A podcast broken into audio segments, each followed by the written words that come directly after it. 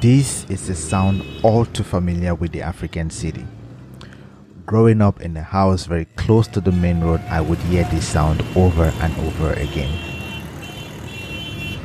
Sometimes they were a reminder that the morning is near, even before the rooster would crow. The honks and the sound of car engines and of merchants shouting, searching for transportation of their goods to the market were always buzzing at the Carrefour. But as the day winds down, the scenery at the Carrefour changes. It becomes the place where charcoal grills get set up, street food vendors line up, bars begin to play loud music as they compete for customers. People begin to congregate to discuss the most significant happenings of the day. Away from the city, even in the villages, the Carrefour holds the same significance.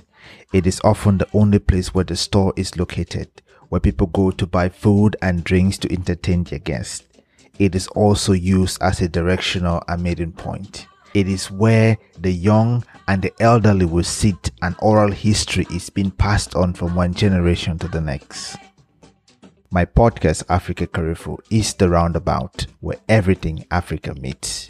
We will put Africa on trial and talk about everything what it means to be an African, we will talk about African governance. We will talk about African issues. But more importantly, we will follow the journey of young Africans like myself, both at home and in the diaspora, on their quest to improve the African narrative.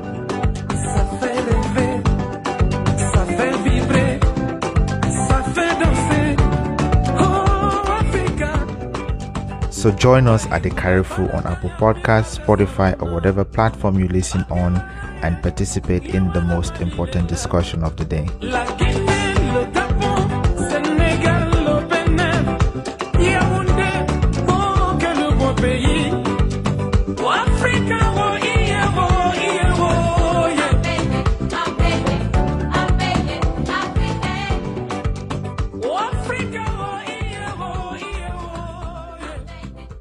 See you at the Carrefour.